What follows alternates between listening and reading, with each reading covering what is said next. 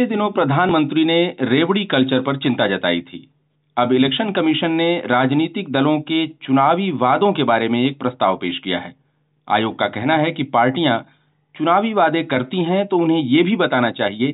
कि वादे पूरे करने के लिए पैसा कहां से आएगा। इस प्रस्ताव का क्या मतलब है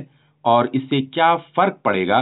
ये समझाने के लिए हमारे साथ हैं नीरजा चौधरी जी, जो वरिष्ठ पत्रकार हैं। नीरजा जी, इलेक्शन कमीशन ने जो प्रस्ताव रखा है चुनावी वादों के बारे में, उसमें कौन सी खास बातें देख रही हैं आप? देखिए, आपने जैसा कहा कि पहले तो प्रधानमंत्री ने इस मुद्दे को छेड़ा, रेवड़ी कल्चर की बात की, फिर सुप्रीम कोर्ट के सामने ये मामला है इस समय कि इसको कैसे रेगुलेट किया जाए, और फिर अब इलेक्शन कमीशन ने अपनी बात कही है और उसको मॉडल कोड ऑफ कंडक्ट से जोड़ने की चेष्टा की है। और कैसे ये वायदे वाजिब हैं कि नहीं और कैसे इन वादों को पूरा किया जाएगा, पैसा कहाँ से आएगा। तो फ्रीबीज का, जो फ्रीबीज कहा जाता है अंग्रेजी में, ये एक बहुत ही ज्वलंत मुद्दा बनता जा रहा है जैसे जैसे चुनाव नजदीक आ रहे हैं।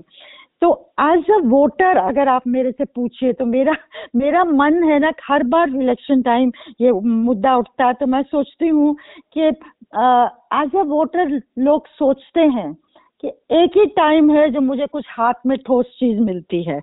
अगर मैं मुझे याद है कि जब जयललिता जिंदा थी तमिलनाडु में, तो उन्होंने मिक्सर ग्राइंडर्स दिए थे महिलाओं के लिए, और जो कि बहुत ही लोकप्रिय हुए थे। उनको भी फ्रीबीज कहा जाता था। लेकिन अगर सोचा जाए तो महिला के हाथ में मिक्सर ग्राइंडर आ जाना एक बहुत बड़ा तरीका है उसके सशक्तिकरण का, क्योंकि वो घंटों लगाती है मेहनत करने के लिए, चीज़ों को पीसने के लिए रोज।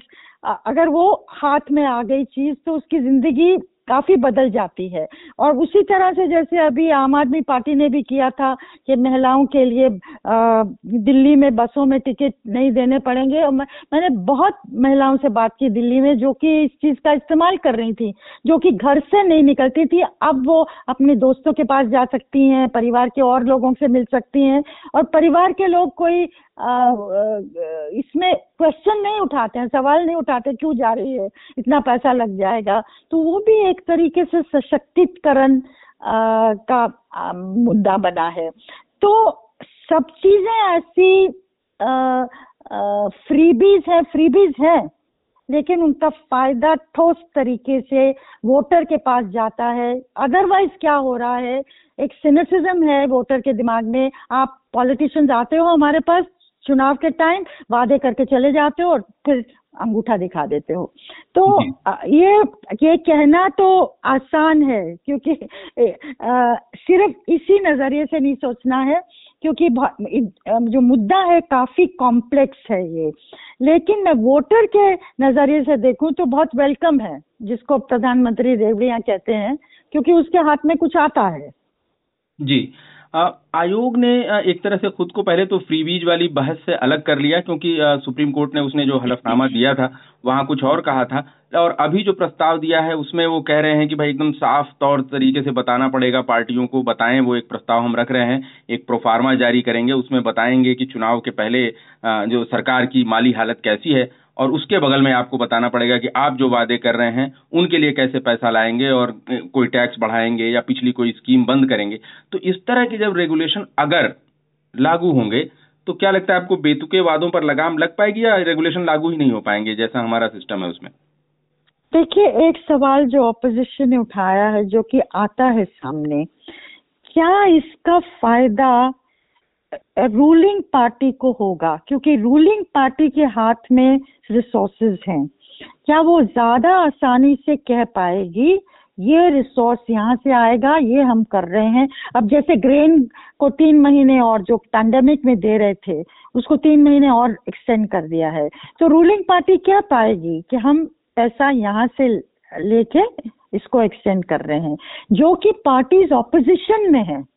उनके लिए ये बताना मुश्किल हो जाएगा आगे जाके आप कौन सा टैक्स लगाने वाले हैं, और चुनाव से पहले आप कहना चाहेंगे कि टैक्स लगाएंगे, कहाँ से पैसा आएगा, ये आ, तो मुझे लगता है क्या ये और ऑपोजिशन पार्टीज में ये कहाँ है, क्या ये रूलिंग पार्टीज को ज्यादा फेवर करेगा अगर इसी इसको लागू करती है।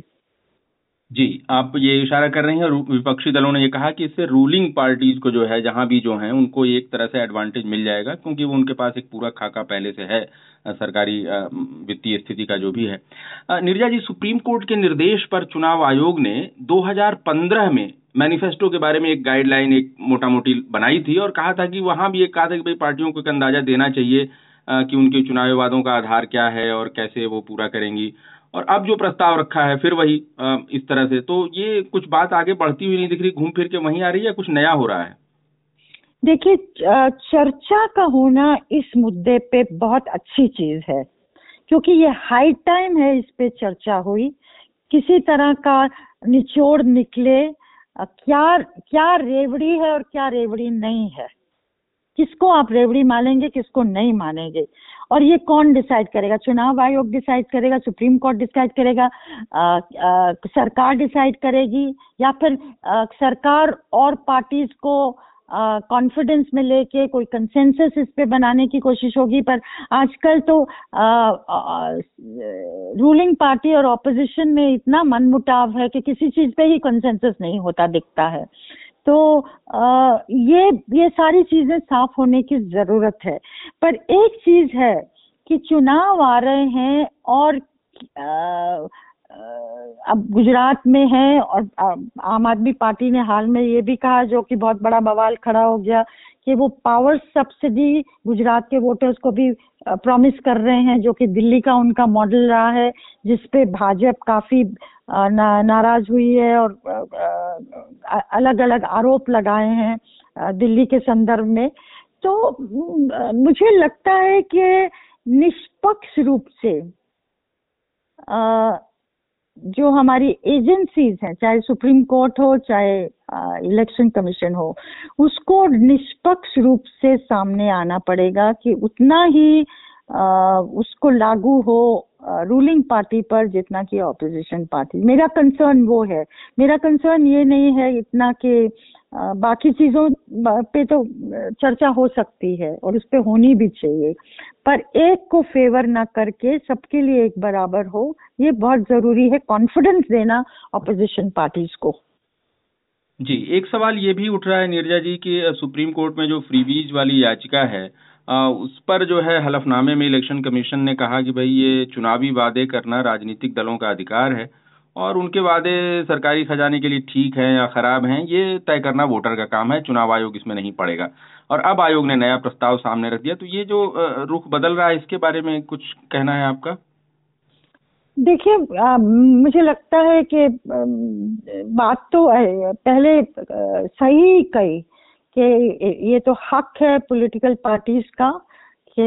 वादे करना, अगर वो वादे आगे जाके नहीं निभाते हैं तो जनता उनको बाहर करती है, तो कई बार बार बार हमने ये देखा है, तो ये तो वोटर का हक है, जनता का हक है किसी पार्टी को पार से पार करना। और एक कुछ ऐसा कदम नहीं उठाना कि एक पार्टी को फायदा हो और दूसरे को नुकसान हो, तो कहीं ना कहीं इलेक्शन कमीशन ने अपना मन बदला है। क्यों बदला है, आ, बहुत हाई स्टेक इलेक्शंस आ रहे हैं, आ,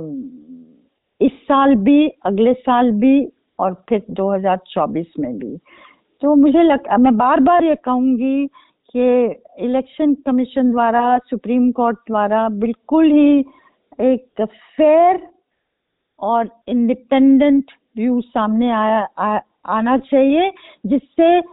सब पार्टीज को कॉन्फिडेंस मिले कि ये सबके हक में है, सिर्फ एक के हक में नहीं है। जी, नीरजा जी, आपने इस मसले पर विस्तार से जानकारी दी, धन्यवाद आपका।